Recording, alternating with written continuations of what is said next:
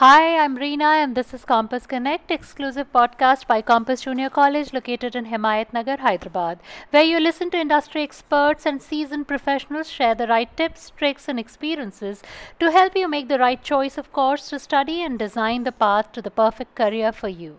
Hi, Soman. Good morning. Welcome to the show. Hi, Reena. Good morning. Thank you so much for having me here.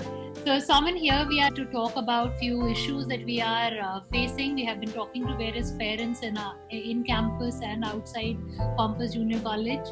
And uh, as learning has shifted to the virtual space now, uh, what are the various issues as a educator have you come across uh, while talking to parents or students that they are facing in general? Um, I think based on my experience that I have uh, had with the parents and directly interacting with them. So at Compass, we ensure that every parent, every student who is looking at taking admission at our college is met by us. And uh, we counsel them, we interact with them for a detailed amount of time, and which gives uh, me a window or an insight into what they are thinking. Now, in the last one year that we have had the pandemic, it has really uh, altered our ways of thinking about the uh, education. And uh, uh, unfortunately i feel that parents have still not woken up to the realization that online learning has to be approached in a very different way. Online learning is not a one way street. Uh, the teachers does uh, spend a lot of time in front of the laptop or in front of the computer to take the class. There is a lot of involvement which is required from the student side and as well as well supported by the parents to make the learning happen. So it's a two way street rather than a one way street. That's the first thing that uh, i would like to share. Second thing is that because of the pandemic the online classes that have been happening in the last one year and very likely it will continue for the next several months till we are all safely vaccinated and we get out of this pandemic situation, I think online uh, learning is going to continue. And it's very important that we go beyond some of the traditional metrics of education. And when I say traditional metrics, I'll qualify that. Usually, people think learning can be equated to the marks that are obtained by students. And it has actually, in a very paradoxical way, marks have become redundant in the last one year. Students have got promoted from one class to another without really any kind of examination. So, in that scenario, learning has to be even more deep rooted because marks have become redundant. And later on in their careers, if they learn these concepts well, I think it will keep them in good stead first of all, the cancellation has a negative effect uh, and as well as a positive effect. I'll start with the positive one, which is that in keeping in mind the safety of the students, the exams have been cancelled and the students are getting promoted to the next class. The negative effects are that because our education system is so results oriented, so exam oriented, these students probably will get a wrong message that since they have got promoted without any examination they uh, the marks uh, the uh, learning is not important anymore. But i think this is a very uh, this is a very uh, wrong mindset really to have. What problems will they face categorically? Yeah so let's say that a student who has got promoted but he was actually struggling in his or her academics right so some of those problems will never come to light to the parents as well as to the students. Now, in that case, what happens? Yes, you were saying something. I said very important point actually you brought to the table that it will never come to the light the weak points, the area of uh, support that they need. It will never yes. be. And yeah, it, it will never get highlighted. And uh, what happens is that education is built on uh, you know one grade after another. It's like a ladder. If you don't climb one step well the second step can be very very difficult to climb onto right?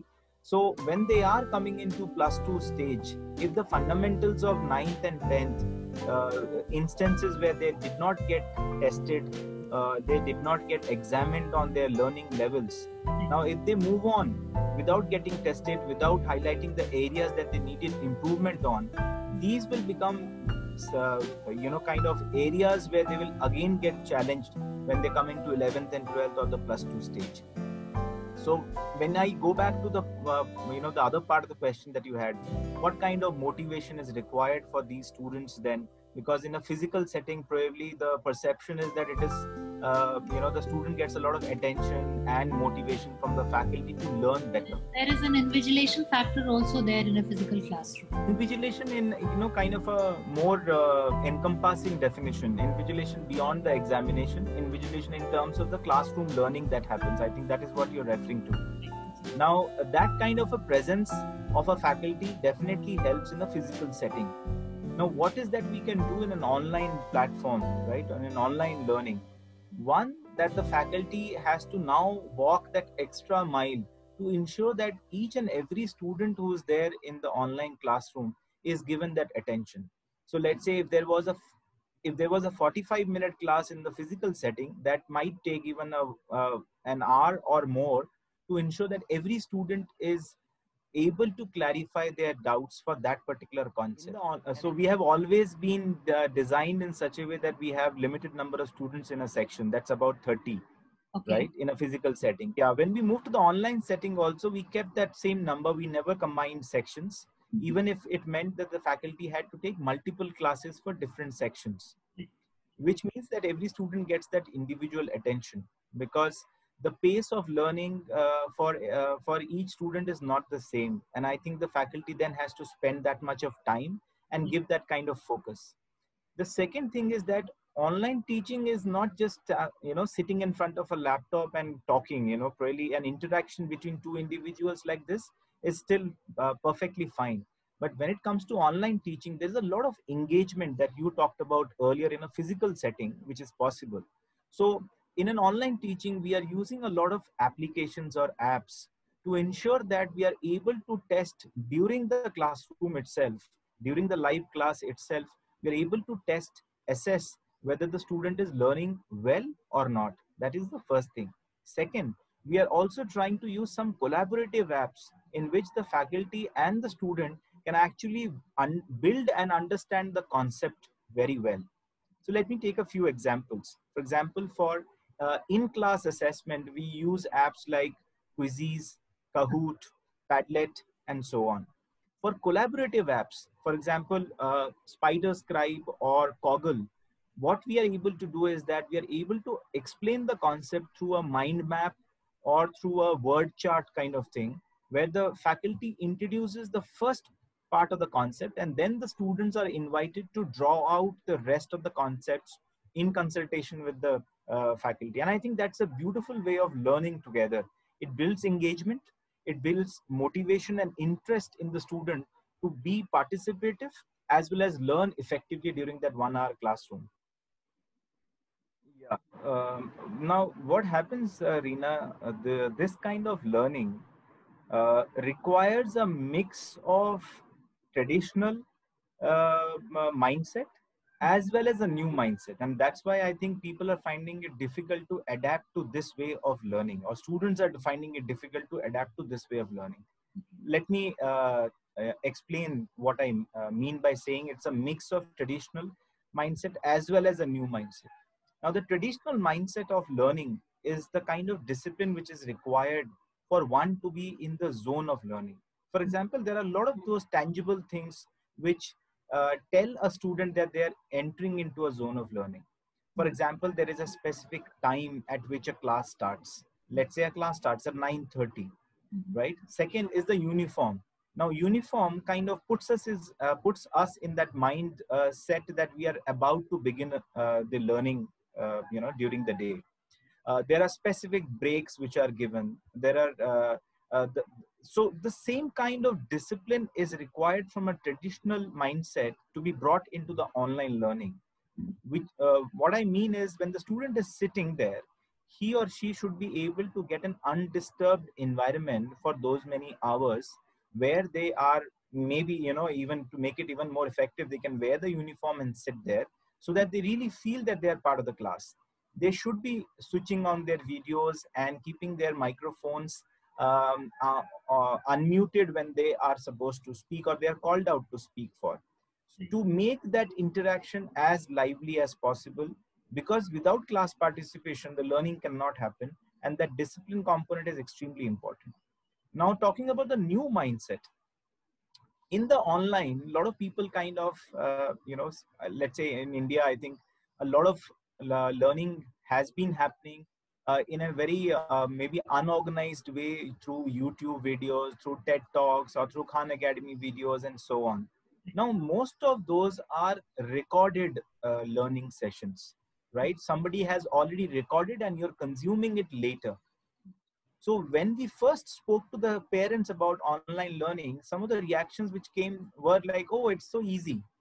The fact is that this requires your active participation. For example, this particular interaction that we are having, there is an active engagement. You are listening to me and then you are speaking and then I am speaking and then I am listening and so on, right? The same kind of online interactive behavior has to be there from the student. Now, this requires, this is probably easier said than done it requires active listening and that is what i talk about as the new mindset which is required. It is not like consuming a recorded video of youtube. It is an online interaction between individuals who are separated by distance but have been brought together uh, brought closer by technology. So it is as good as me and you interacting sitting in the probably the same room and having this discussion. So that interactive participation is very important for the student and they must realize this particular thing you know, I'll go back to that uh, triage of parents, students, and faculty to solve this problem. Each one has a role to play. To start with the faculty, if the session is well engaged, and what I mean is not in terms of the content, but in the delivery. So when I talked about the apps, these apps actually create a lot of engagement and participation and i think if we can create that engagement the students uh, distraction ability will actually go down. However the mind always wanders and tends to wander more after 20 25 minutes. I think uh, the attempt can be definitely made. A sincere effort can be made by faculty to engage the students using these kind of apps. So there's a gamified learning approach which we are trying to use through these Quizizz and kahoot kind of apps. The second one is the parent uh, who can uh, not really in terms of a policing kind of approach or peeping over the shoulders but trying to give that time uh, to the uh, student and they are making a very sensitive uh, transition from uh, you know teenage to adolescence during these two years to make that transition more um, you know positive for the student. I think the parents can give certain windows of time during the uh, day. Uh, you know maybe uh, make it a very um, you know kind of a, a very structured affair to have a meal together a lunch or maybe a dinner when they don't look at any of the devices. Certain things that i have done at my own home and i think that has helped me as a parent but i am always kind of uh, you know looking at myself in terms of how i can give more time parents can actually give more structured time to the uh, uh, to the to their child in terms of uh, uh, having an open talk having uh, you know those conversations in terms of what happened to the what happened in your class today what did you learn taking interest in their learning process. The last part is about the student and i think the student of course definitely plays a very important part which is to take responsibility of their learning now, this is something that I wanted to really mention earlier as well, and thanks to this question, Reena, from you. The student has to realize that the ownership for learning has to be uh, with them. Maybe the pandemic has given them an opportunity to actually grow a little more than their age uh, demands. Right. So uh, maybe at the age of 15 itself, they should really th- start thinking about like a university student, like a college student who has aspirations and dreams. See this pandemic is not going to be there forever. I'm sure that we will be able to tide over this crisis uh, in, in the next six months to one year time and i'm being hopeful about it. So at that point of time when they are looking at very good colleges and universities the ownership that they are exhibiting now in terms of their learning will really help them. And i would really request the parents and students to sit together and chalk out a study plan chalk out certain goals that they would like to achieve in the next two years and keep a very positive approach to uh, uh, achieve these goals and not get distracted by some of these things which are happening around us. Some of these things which really do not we do not have control over. The pandemic is something that uh, has really uh, made us feel hopeless uh, made us feel uh, you know without any aim and direction. But i think at the same time we can actually strengthen ourselves we can have a focused goal appro- uh, uh, you know oriented approach for the next two years. Parents and students should come together as a team with the faculty to ensure that the students learn well and are able to achieve their objectives. So in general and this is not just about education in times of uncertainty people try to re- reset themselves to default values which is kind of a state of inaction a state of postponement deferment of decisions and so on uh, i have a more active approach you know personally and i recommend this to everyone in whatever spheres of work or decision making that they have to do is that in ter- times of uncertainty you should actually plan more mm-hmm. for example we are using at compass we are using this particular time to revamp our curriculum. We really believe that the syllabus is is an aggregate of topics. It's a framework which is given within which you have to kind of teach. But what we are doing is that we are focusing on how do we deliver understanding conceptual clarity to the students on each of those topics of the syllabus. So we are working on how to develop this curriculum. So the same example I can relate to for parents is that in times of uncertainty, they should actually have a more structured thought process for approaching this particular situation.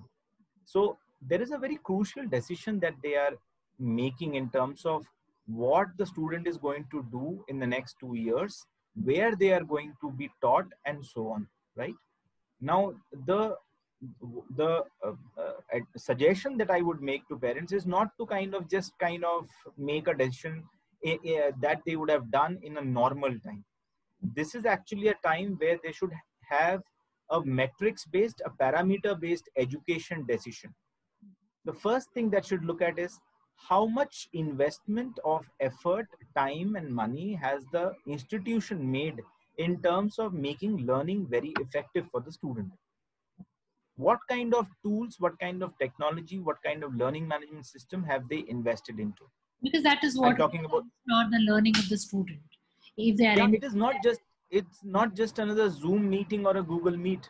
Right. it is it is a comprehensive learning management system which is called for to ensure the complete understanding of the topics when the student is engaged in the classroom. And which means that the assignment for the students who uh, needed that extra support i think they are at uh, biggest disadvantage. Yes. So what kind of investment has been made into technology to make this le- uh, online learning effective? Second what kind of curriculum is being designed to take on this uh, take on uh, this particular you know uh, situation where the learning should not be just relegated to the syllabus in fact this is the time to spend uh, our uh, efforts you know both as faculty as educators and as students to increase our understanding levels. For example last year across boards the syllabus got deleted by 30% students studied only 70 now when they require these application of skills later on let's say 5 years 10 years down the line when they are in careers they they cannot say that 30% syllabus is something that we did not do and hence in the job we will do only 70% of the work but we expect 100% of the salary. Now, this is unrealistic. In reality it's 130% that you're required to apply when you are in a job. Exactly exactly. In fact uh, uh, there is one thumb rule which is there in the industry that your salary uh, you, the amount of revenue that you generate for your company has to be at least three times uh, your salary right so when they expect so much from you, you cannot be going back to your, uh, you know, kind of uh, reasons to say that I completed only 70% of the syllabus. In fact, my under 100% of the syllabus is default. That's something which we have to give. So the faculty currently at Compass Junior College is ensuring that the last year's deleted syllabus is also taught to the students so that their understanding goes up and it's taught in such a way that they remember these concepts for a very long period of time when they need them for application in their job places. The third thing is very important I, when i talked about it earlier also which is the classroom design how many students are there. I would suggest the parents to look at these metrics and focus on those education institutions which are able to provide these.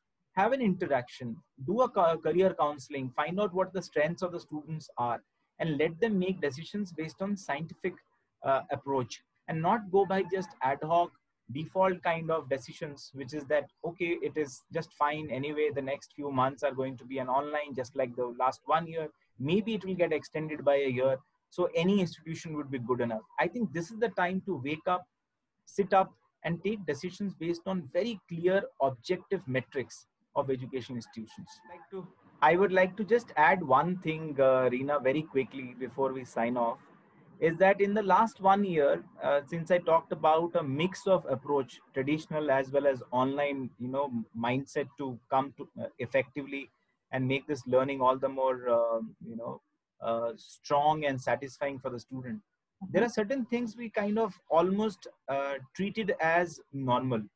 For example, we have this practice of student theme day, which we have been doing in the physical setting, which we continued in the online setting so uh, this on the student theme day, every student got an opportunity to present their talent through a skit or a debate, or they presented their drawings or sketchings. Some students even choreographed certain group events and presented it uh, through a live session like this. Uh, we, what we also did was to elect a student body through a student soapbox, where students who had nominated themselves gave a talk uh, which exhibited their leadership and communication skills.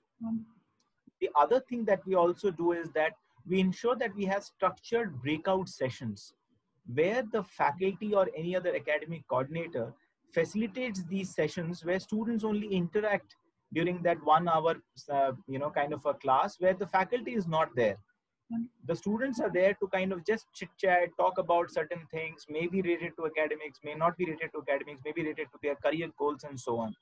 So this is to ensure the kind of uh, you know the corridor talk or the water cooler talk which will help students to interact. Because last year we had a batch where the students had not seen each other or met each other even virtually. They're only interacting in a classroom right? All the students joined during the pandemic uh, during you know just after the lockdown last year so we facilitated these breakout sessions which were only meant for interaction between the fellow batchmates of that section uh, section mm-hmm. so i think these things are very important because the student has to stay glued, engaged to the institution, not necessarily only through the classroom, but through these other activities also, which will help them in development as well as find more joy and satisfaction in the overall learning process. And thank you so much for your time, Soman. We wish all the best to Compass and we'll meet again to talk and discuss about many more issues. Thank you, Reena. Thank you so much. Signing off for now, this is Reena from Compass Connect, exclusive podcast by Compass Junior College located in Himayat Nagar, Hyderabad, requesting you all to stay indoors and stay safe.